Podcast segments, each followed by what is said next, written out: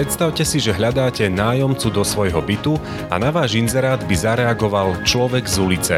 Zdá sa vám to ako čistá utópia? Nie tak celkom. Existujú totiž organizácie, ktoré pre ľudí bezdomova hľadajú bývanie, aby ich tak začlenili naspäť do spoločnosti. Vychádzajú pritom z overeného prístupu Housing First, teda bývanie ako prvé. Rozdiel medzi tými, ktorí si udržia bývanie a ktorí si neudržia bývanie, je sieť sociálnych väzieb, o ktoré sa vedia oprieť v čase krízy. Skutočne však platí, že keď poskytnete človeku bezdomova stabilnú strechu nad hlavou, dá si tak povediac do poriadku celý svoj život? Porozprávam sa o tom s riaditeľom neziskovej organizácie Depol Slovensko, pýtať sa budem aj ženy, ktorá vo svojom byte ubytovala človeka bezdomova a vypočujete si aj autentický príbeh muža, ktorý to z ulice dotiahol až do dvojizbového bytu. Pozdravuje vás Jan Heriban.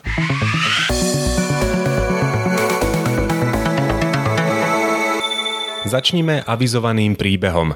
Pán Peter sa po neľahkých životných peripetiách ocitol na ulici.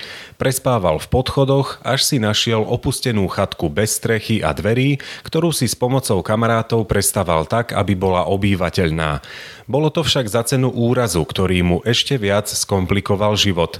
V hodine 12. však stretol tých správnych ľudí, ktorí ho doslova opäť postavili na nohy. Podrobnosti už povie on sám. Keď som už potom po rozvode prišiel do Bratislavy, tak som sa dohodol s jedným pánom, ktorý mal chatku, nie murovanú, ale klasickú drevenú, 5x2,5 nad Karlovou vsou No ale stále som chodil do roboty. Hovorím, až do tých 70 rokov som robil, pokiaľ sa mi nestal ten úraz. Takže stále som mal stály príjem. O to išlo, lebo aby človek bol sebestačný, aby si mohol človek niečo kúpiť, o tom ide, aby bol čistý, tak sprchovanie tam bolo biedné, pretože tam človek musel vliezť do kanála. Do práce som chodil, no naposledy potom som už chodil len aby som pravdu povedal, len také kosenia a takéto veci. No ale keď som spadol z tej strechy, tak som si zlomil ten klop bedrový. No ja obyčajne po doktoroch nechodím, ja vlastne nikdy som chorý nebol, takže fakt je, že som to vyležal, ale potom, keď som vstal a začal som chodiť, tak som zistil, že noha je kratšia o 4 cm. No vtedy bol COVID, No to sa mňa takéto veci nechytajú, lebo ja som v živote ani chrípku nemal, takže nepoznám toto. No ale aj tak ma devčata, aj chalani, lebo aj chalani tam pracujú, jak Janko. Z Depolu. Vtedy ste sa stretli s ľuďmi z Depolu prvýkrát? Áno, prvý raz, tak tí prišli a pomohli aj s tou poviem pravdu, s tým lekárom, lebo tam bolo treba, keď sa vybával dôchodok, napríklad mal som občiansky, to som niekde stratil, ten som nepotreboval nejak tak. No ale tak všetko to povybojovali, nakoniec som dostal dôchodok, teraz mám 558 nejakých 30 centov, takže akože 250 dám na ten nájom, doteraz som dal 200, 250, 250 zostane, no ale určite nezostanem tak, jak je, lebo ten byt je síce krásny, ja strašne rád chodím po horách, ale chcel by som zase byť v kolektíve, takže ja som bol zvyknutý na montáži v húfe ľudí. Teraz je to trošku deprimujúce s tým, že som málo pohyblivý, ale ide to. A keď ste sa stretli s ľuďmi z Depolu, vtedy po tom úraze, tak vy ste nejako spolu usúdili, že poďme hľadať nové bývanie? Oni, oni prišli s tým. Oni prišli s tým, lebo ja som tam býval ešte s jedným kolegom, ten umrel ako 66 ročný, tiež pracoval na stavbách, aj keď bol dôchodca už, aj keď mu tiež pomohli vybaviť dôchodok. No ale on umrel, mal žalúdočné vredy a ťažkosti, tak nakoniec som tam zostal sám. No a tak e, potom prišli z Depolu, no či by som nechcel sa integrovať, berme to tak. Tak hovorím, dobre, tak sme sa boli pozrieť najprv cez telefón na také video snímky, a potom sme boli pri Modrom kostolíku a do toho prišiel taký pán, čo našiel byt, ktorý bol síce pred renováciou, pred kompletnou rekonstrukciou, ale mal vymenené plastové okna, tam sú nové rolety, sú tam nové. Takže asi takto to bolo, že sme to boli pozrieť a vlastne my sme tam boli pozrieť, ja som tam už aj tú noc zostal spať, takže to bolo tak. Ne to... Bolo všetko pripravené. Dá sa povedať, že bez, bez ľudí z Depolu by ste boli stále v tej chatke? By som bol v tej chatke, no ale e, poviem pravdu, že o tú chatku mal záujem ďalší, lebo všetci moc sa im nechce pracovať, ale ďalší pracujúci kamarát, ten sa o to stará, lebo tá chatka bola celkom pekná, akože v prírode, takže celkom slušné. Okrem toho, že v súčasnosti tam, kde bývate, treba zapracovať na tej socializácii, ako hovoríte, tak inak ste spokojní? No ja som maximálne spokojný, pretože to je úplne niečo iného. Človek vtedy bol taký Trump, že? taký, taký trám život, no tak čo, bol som v prírode. Teraz síce je tam tiež krásny strom, ja som si tam už také malé palmičky zainštaloval, takže ja som veľmi spokojný. A byt je veľký, dvojizbový, až moc, no ale ja som spokojný. Zoznamujete sa aspoň so susedmi? Ale pravda, však poznám ich tam mnoho, mnohých, no ale to sú väčšinou mladí ľudia, tak do 30, 32, tak malé deti, takže tí majú svojich, no tak určite, že poznám tam všetkých, nie. No. Sú tam aj starší ľudia, tí tam vyvenčia tých psíkov, čo majú, No je to hovorím na Šancovej vnútrodvor. 4 vchody dovnútra, 4 von, takže úžasné. No tak je to úžasné. No. Čiže necítite sa bez budúcnosti? Nie, nie, nie. Ja som taký, že ja budem robiť asi do smrti, lebo ja som, ja som mal kedysi veľký dom v Jablonici, do je poschodia, no ale nedá sa nič robiť. Tak, no, moji rodičia sa rozviedli, otec spravil chybu, teraz zase druhá strana, no ale už čo sa dá robiť, no. Nechal som to deckám, aj žene, však polovica bola jej, no a ja sa nebudem chodiť po súdoch. Mne tie peniaze boli na nič a ja som 10 rokov ešte v kľude žila a nebol som nejak tak, až na ten úraz. No. Chvála Bohu, že, no nehovorím, že sa mi ten úraz stal, ale že poznám ľudí z Depolu, poznám, ktorí mi pomohli s tým dôchodom, lebo ináč by som to nebol zvládol takéto niečo. Ja som vlastne vždy išiel všetko len podpisovať roky podpísať, všetko vybavovali oni. No, nemal som žiadne dlhy, fakticky tam bol 2000 nejakých eur, ale však to nič tých 19 tisíc sa to hravo zaplatilo, takže teraz si žijeme akože nadmieru spokojne. Poviem pravdu.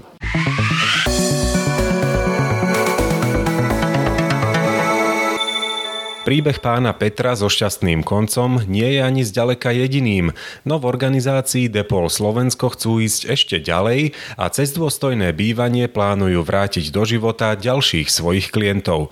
Poďme však pekne po poriadku. Riaditeľa Depol Slovensko Jozefa Kákoša som sa najprv pýtal, prečo sa ľudia ocitajú na ulici a či je za tým najmä alkohol. Z výskumov vyplýva, že skutočne alkohol nie je primárnym dôvodom straty bývania. Väčšinou v troch štvrtinách prípadov sa jedná o nejaký problém v tej primárnej rodine svojej, Často sú to práve rozvody, kedy muži odchádzajú od eh, manželiek alebo od žien a od detí a nechávajú tú nehnuteľnosť, byt alebo dom vlastne rodine a oni si hľadajú nejaký nájom Často sú to deti z detských domovov, ktoré vlastne odchádzajú z tej starostlivosti detského domova a nemajú to zázemie alebo bezpečnú sieť, o ktorú by sa opreli a príde nejaká kríza, nejaké ťažké obdobie a oni stratia bývanie nájom, ktoré majú. Mnohokrát sú to aj ľudia, ktorí zažili nejaké násilie v tej pôvodnej rodine alebo deti, ktoré odchádzajú z nefunkčných rodín. Že toto sú úplne že gro väčšina dôvodov, prečo ľudia strácajú bývanie.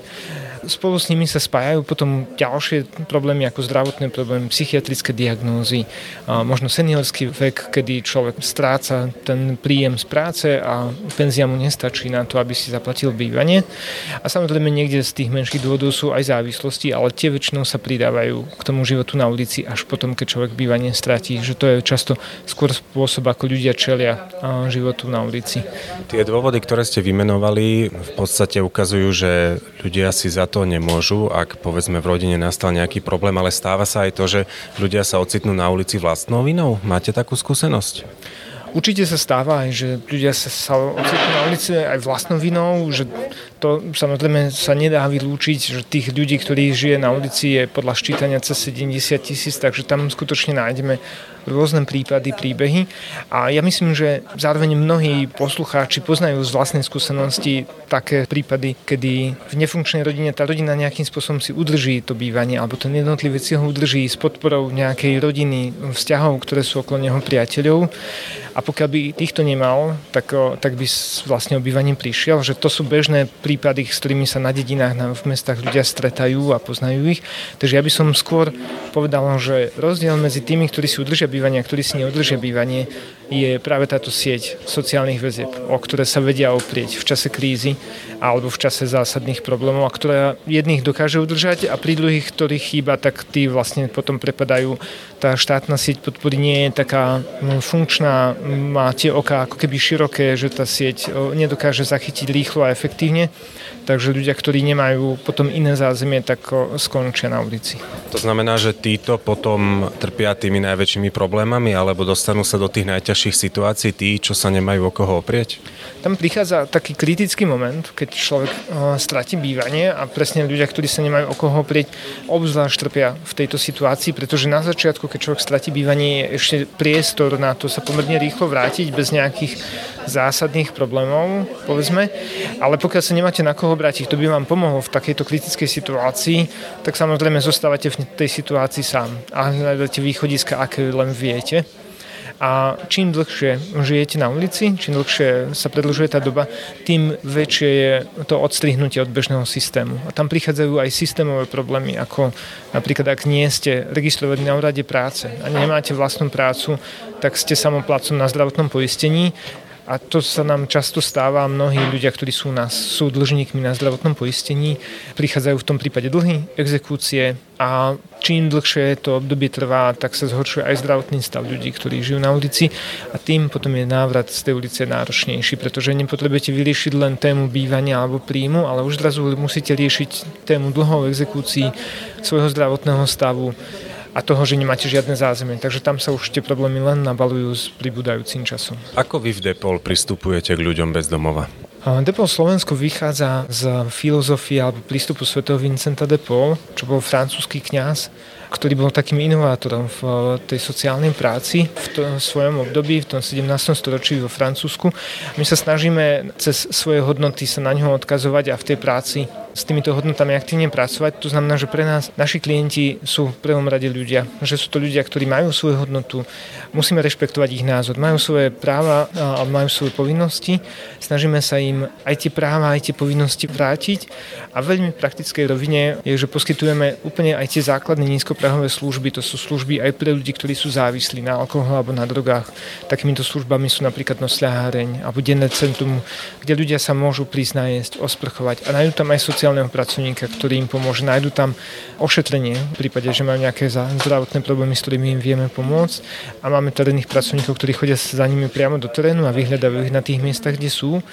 A v tom prvom kroku v takýchto kontaktoch nejde o, o to povedať, vy máte nejaký problém v živote, ktorý my sme prišli vyriešiť, ale byť s tým človekom a dať mu priestor, aby sám identifikoval, že čo chce možno s nami riešiť. A na začiatku to môže byť jednoduchá vec, môže to byť, chcem si vybaviť občianský preukaz, lebo si chcem niečo niekde vybaviť. Alebo bolí ma zub a potrebujem ísť zubárovi, čo s tým spravíme. Pomôžeme s týmto a toto je taký ťaháčik pre nás, potom vieme pomôcť ďalšími vecami, ale primárna je potom tá dôvera, na ktorej sa snažíme budovať. A ďalšie tie služby nadvezujú na tie základné, to sú útulky pre ľudí, útulok svätého Vincenta, útulok svätej Luzy, ktorý je špeciálne pre chorých ľudí bez domova, kde okrem tej základnej pomoci sú 24-7 prítomní opatrovatelia, je tam zdravotná sestra, je tam tá podpora o mnoho intenzívnejšia a potom vlastne ako keby ten vrchol pyramidy je integračný program bývania, kde už vlastne ľudí dostávame priamo do bývania a oni už nie sú ľuďmi bez domova. No, presne k tomuto som sa chcel dostať, lebo jednak máte vaše zariadenia rôzneho druhu, ktoré ste teraz opísali, ale jednak hľadáte konkrétne byty, pre ľudí, ktorých by ste tam mohli ubytovať, o ktorých viete, sú vlastne vašimi klientmi. Z čoho toto vychádza? Integračný program bývania vychádza z princípov Housing First. Sú to princípy, ktoré v 90. rokoch vznikli v Spojených štátoch amerických a tam sa veľmi úspešne použili práve na cieľovú skupinu ľudí, ktorí mali komplexné potreby. Že neboli to tí ľudia, ktorí boli pripravení vlastne do bývania, ja neviem, mali prácu, boli mladí, schopní sa postaviť na vlastné nohy, len im chýbala tá základná podpora, ale práve tam sa snažili pomôcť ľuďom, ktorí ktorí boli starší, boli chorí, mali napríklad hej, zdravotné problémy, ale napríklad aj problémy so závislosťami. A ukázalo sa, že je to úplne najefektívnejší spôsob, ako ľudí z ulice dostávať, že oproti bežnému systému v rámci bývania, pokiaľ poskytnete tomu človeku nielen by dal aj tú podporu k tomu, tak tá minimálna úspešnosť je na úrovni 80%, hovorí sa 80 až 90% ľudí si dokáže takéto bývanie udržať, čo je veľmi vysoké percento úspešnosti. Pri bežnom systéme je to niekde okolo 50% a menej. Preto sme spustili integračný program bývania v roku 2020, v rámci ktorého už teraz vlastne 10 bytov máme nájdených, ktorých ľudia bývajú a už nie sú bezdomová a snažíme sa nájsť ďalších 10 bytov na prenájom v Bratislave alebo v blízkom okolí, ktoré by poslúžili ďalším 10 ľuďom z našich služieb, tak aby mohli aj oni sa postaviť opäť na vlastné nohy a ukončiť svoje bezdomovectvo. Aké je to robiť Housing First v slovenských podmienkach? Robiť housing first v slovenských podmienkach je komplikované, pretože aj ten pôvodný projekt, aj tie projekty, ktoré veľmi úspešne fungujú napríklad vo Fínsku, vo Švedsku, v Dánsku alebo v iných krajinách Európy, majú jednoduchšie podmienky. Tam sa bavíme hlavne o príspevku na bývanie, čo je taká veľmi diskutovaná dávka v tejto sociálnej oblasti a v zahraničí slúži práve ako podpora ľudí, keď hovorím zo zahraničí, hovorím aj vo veľmi blízkom zahraničí, ako napríklad Česká republika, slúži práve ako preventívna podpora štátu štátu voči ľuďom, ktorí sú ohrození stratou bývania, že tam sa nebavíme len o ľuďoch bez domova, ale aj o ľuďoch, ktorí napríklad sú v energetickej chudobe a majú teraz problém si platiť svoje účty za elektrínu alebo za plyn. A táto dávka im práve pomáha preklenúť nejaké problematické obdobie a dokáže veľmi efektívne pomáhať ľuďom vrácať sa z ulice späť do, do bežného života. V našom prípade však tá dávka zatiaľ je veľmi nízka a je napojená na dávku hmotnej núdzi, to znamená, že nie je funkčná na tento systém. Takže nie je to jednoduché. Druhý zásadný problém je, že nám chýbajú nájomné byty, mestské byty, ktoré sú predsa lacnejšie ako bežné byty, ktoré sú v súkromnom sektore. Ale keďže tieto chýbajú, tak našou šancou je nájsť ochotných prenajímateľov, ktorí sú aj ochotní možno prenajať ten byt z trochu za nižšiu cenu. V prípade Bratislavy sa bavíme možno o 400 eurách na mesiac, čo už je taká priateľná cena. Na jednoizbový byt? Na jednoizbový byt alebo garzonku, čo je už priateľná cena pre nás. Toto je ale výzva pri tých dnešných cenách e, nájomných, ktorými si ľudia chcú aj splácať hypotéky a e, je teraz výhodné komerčne prenajímať byty. Aká náročná je to úloha takéto byty nájsť? Vravíte, že už máte 10 a pred vami je výzva ďalších desiatich, takže to nebude len tak, že do mesiaca. Vôbec to nebude do mesiaca, počítame, že to bude trvať dlhšie obdobie a samozrejme ani nemá zmysel nájsť 10 bytov naraz, pretože my potrebujeme poskytnúť aj podporu tým ľuďom, ktorí do tých bytov prídu čo najintenzívnejšiu a na to tiež potrebujeme čas, že nemôžeme ubytovať o 10 ľudí naraz do 10 bytov, že to musí tiež ísť postupne, aby, aby sme aj my dokázali tých ľudí bezpečne zabívať využívať. Zároveň si myslím, že to nie je neuskutočniteľná úloha. Veľkou výhodou našou v tomto prípade je, že ten, kto prenajme byt, nielen, že za to dostane príjem, že tam sa platí nájom, to je bežnou súčasťou toho prenajmu, ale bude tam človek od nás, ktorý bude takou kontaktnou osobou, takým bodom, ktorý pomôže či s prehliadkami, či s nájomnou zmluvou, ale aj s bežnou údržbou toho bytu, že pomôže tomu prenajmateľovi a zjednoduší tú jeho rolu a pomôže mu vlastne aj v komunikácii so samotným nájomcom, tak to je jeden veľký benefit. A druhým veľkým benefitom je okrem tých racionálnych aj možno ten emocionálny, že predsa môže ten človek aj napriek tomu, že som platí nájom, žiť s tým pocitom, že skutočne pomohol jednému človekovi, ktorý teraz už nemusí žiť na ulici, ale žije vo vlastnom byte. A to podľa mňa takisto za to stojí. Kde hľadáte takýchto prenajímateľov? Lebo nie každý má takýto prístup srdca, by som povedal. Mnohí na to pozerajú naozaj komerčne. V prvom rade chcem povedať, že úplne rozumiem tým komerčným prenajímateľom, že každý si potrebujeme platiť účty a nájom. Zároveň si stále myslím, že aj ten nájom, ktorý dokáže takýto človek eh, bezdomová, bývalý bezdomová platiť, že môže byť dostatočný na to, aby, aby ten prenajímateľ úplne na tom byte neskrachoval. A samozrejme byty sa snažíme hľadať jedna vec cez naše sociálne siete, cez naše kontakty, ale aj veľmi aktívne priamo cez rôzne portály, kde sa inzerujú byty, takže normálne kolegyňa obvoláva byty, ktoré sú k dispozícii a hľada, ktoré by možno boli vhodné svojou veľkosťou, možno aj cenou priateľnejšou a nejakou lokalitou pre ľudí. To, že Housing First e, mení životy tých ľudí, ktorí takto bývajú, môžete na základe vašej skúsenosti tých desiatich bytov potvrdiť, že skutočne keď človek má ako prvé to bývanie, všetko ostatné sa mu darí potom e, naprávať, zlepšovať, zariadiť si normálny život? to nie je len bývanie alebo ten byt, to je to bezpečie, ktoré s tým bytom prichádza, mení životy. Môžem len trikrát počiarknúť, je to realita, ktorú zažívame nielen v bytoch, ale zažívame ju často aj v našich útulkoch, kde ľudia, ktorí žili na ulici a dostanú sa do bezpečného bývania, kde vedia, že zostávajú aj na ďalší deň, že tam majú tú podporu a ďalšie veci, ktoré potrebujú, tak skutočne doslova, že omladnú za, za pár dní, lebo čo tak ten stres z nich opadne, čo tak ten uh, stres ulice vedia odložiť a, a počuli sme tu krásny príbeh, ktorý je reálny. Človeka, ktorý skutočne nebol schopný sa pozrieť do očí, uh, keď komunikovali ohľadne nájmu a bytu. A teraz uh, sa stavia na vlastné nohy a máme človeka, ktorý dostával podporu od nás aj finančnú k nájmu, teraz už má vlastnú prácu, nájom si platí sám a my tam, alebo kolegovia tam chodia vyslovene ako na návštevu sa za ním raz za čas pozrieť, že už tú podporu ani zďaleka nepotrebuje takú veľkú, že skutočne ľudia, ktorí sa do bytu dostali, tak sa dokázali postaviť na vlastnú nohu.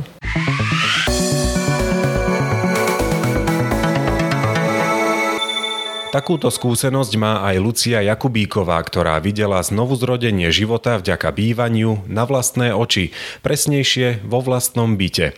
Prenajala ho totiž človeku, ktorý dovtedy nemal kde bývať a začali sa diať veci. A to nie len v živote nájomníčky, ale aj v Lucínom vlastnom vnútri. Ja som našla informáciu o projekte Housing First na sociálnych sieťach, kde občianske združenie Odiseo zdieľalo výzvu, že hľadajú nových prenajímateľov alebo prenajímateľky bytov a tým, že som práve bola v situácii, kedy som e, mala voľný svoj bytík, bola pandémia, takže som bývala s rodičmi, tak som povedala, že práve sa stretla táto potreba a vedela som už predtým o projekte Housing First, tak som povedala, že to by mohla byť ideálna cesta, ako dať do užívania môj bytík, aby niekomu poslúžil. Zároveň nebola som v situácii, aby som si mohla dovoliť ho dať úplne zadarmo a vedela som, že projekt Housing First je aj o tom, že cez projekty sa poskytujú aj nájmy, to znamená, že minimálne nákladovú časť mám pokrytú a tým pádom som mohla ísť do tohto projektu. A prečo ste sa nerozhodli pre bežný komerčný nájom, ale ste si povedali, že budem mať za to možno menej za ten mesiac, ale Viem, ako ťažké je nájsť ľudí do tohto projektu a prišlo mi, že chcem byť jednou z nich. A hlavne preto, že áno, mohla by som mať možno pár sto eur mesačne navyše cez komerčný prenajom. Nehovorím, že by to nebolo milé, ale takto viem, že ten byt uh, pomohol človeku, ktorý vďaka nemu dostal šancu, ktorú by inak nedostal a vidím, ako veľmi si ten človek váži, ako na sebe pracuje a hlavne ten byt nie je za odmenu. To má byť tá prvá vec, ktorú človek musí mať k dispozícii, aby vôbec dokázal fungovať na tej základnej úrovni. A potom sa môžeme uh, rozprávať o tom, ako mu pomôcť zaradiť sa alebo jej zaradiť sa do spoločnosti, nájsť si prácu, ale bez toho, aby sa mal kde, kde ten človek vrátiť, tak uh, každá táto snaha vlastne zlyha. Vidí na tohto človeka, ktorý sa vám v podstate mení pred očami vo vašom byte, tak sa dá povedať, rozhodne podľa vás stojí za tých 100 eur alebo pár 100 eur, o ktoré ste prišli v podstate vlastným rozhodnutím? Za mňa určite áno keď to dáte takto, je to ešte zaujímavejšie, ale za mňa áno. Ja som tú zmenu videla už po prvých možno dvoch, troch týždňoch, kedy som sa prvýkrát stretla s mojou nájomničkou pri obliadke bytu a potom už e, po niekoľkých dňoch ako, ako bývala v mojom bytíku a tá zmena bola neuveriteľná už na ten prvýkrát zrazu som naozaj videla človeka, ktorý pôsobí o mnoho pokojnejšie, vyrovnanejšie a keď som sa aj potom rozprával, bolo to vlastne prvé dni, kedy nájomníčka mohla sa vyspať bez strachu o to, čo sa udeje počas noci a videla som, čo to s človekom spraví už tých niekoľko dní a vidím to aj po dvoch rokoch, vidím tú obrovskú snahu nájsť si prácu, zaradiť sa do spoločnosti, ktorá toho daného človeka vylúčila na svoj okraj. Nie preto, že by ten človek chcel, ale že sa tak udiali rôzne okolnosti, voči ktorým je ten človek často bezmocný napriek snahe. Takže áno, za mňa tie dva roky boli silné a ja by som ich rada dopriala každému, kto má možnosť prenajať byť. Hovorili ste, že ste videli, ako sa táto osoba mení pred vami. E, zmenilo sa niečo aj vo vás odvtedy? Ako ste jej poskytli takýto prístrešok? Bývanie?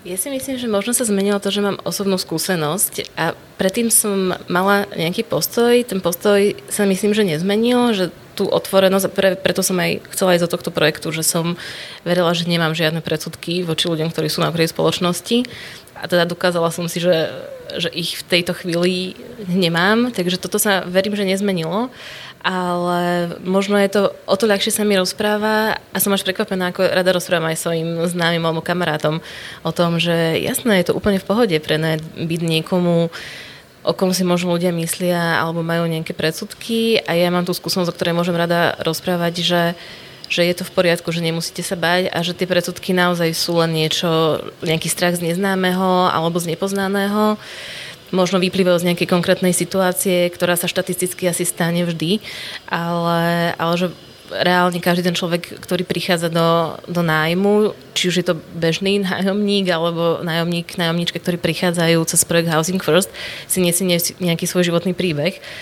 A za mňa je to stretnutie s človekom, ktorý na rozdiel od bežných nájomníkov má ešte väčšiu, výrazne väčšiu motiváciu si to bývanie udržať, pretože pre neho je to zmena od základu. Čiže možno tá skúsenosť je taká ešte väčšia pokora a zároveň ten priamy zážitok, aké je úžasné, že v úvodzovkách stačí tak málo a pre niekoho je to naozaj celý svet.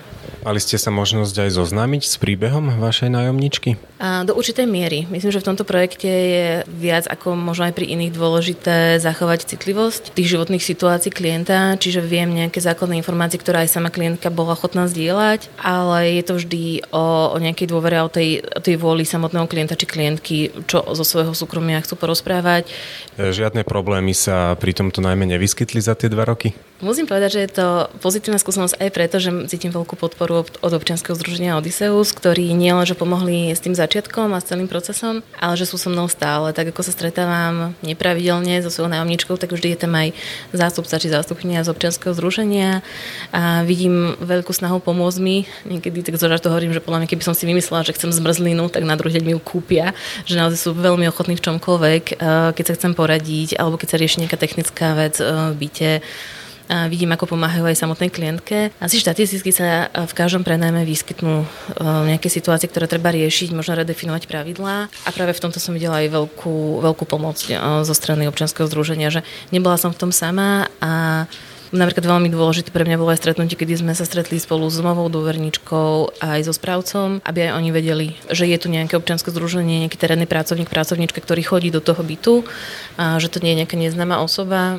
a že v prípade, ak by sa napríklad aj stretla moja nájomníčka s nejakými predsudkami zo strany uh, susedov, alebo ak by bola nejaká situácia, ktorá by možno vybočovala z tých dohodnutých pravidiel, tak aby vedeli, na koho sa obrátiť a v tomto cítim tiež ešte silnú podporu. Takže ľudia z takýchto občianských združení, či už je to Odysseus alebo Depol a iné, ktoré praktizujú Housing First, sú vlastne takým sprostredkovateľom pomoci nielen pre toho, kto býva v tom byte, ale aj pre vás ako pre prenajímateľa. Čokoľvek sa stane na jednej alebo na druhej strane, oni vedia pomôcť? Ja to tak vnímam a určite áno, je to, je to veľká pomoc aj pre mňa.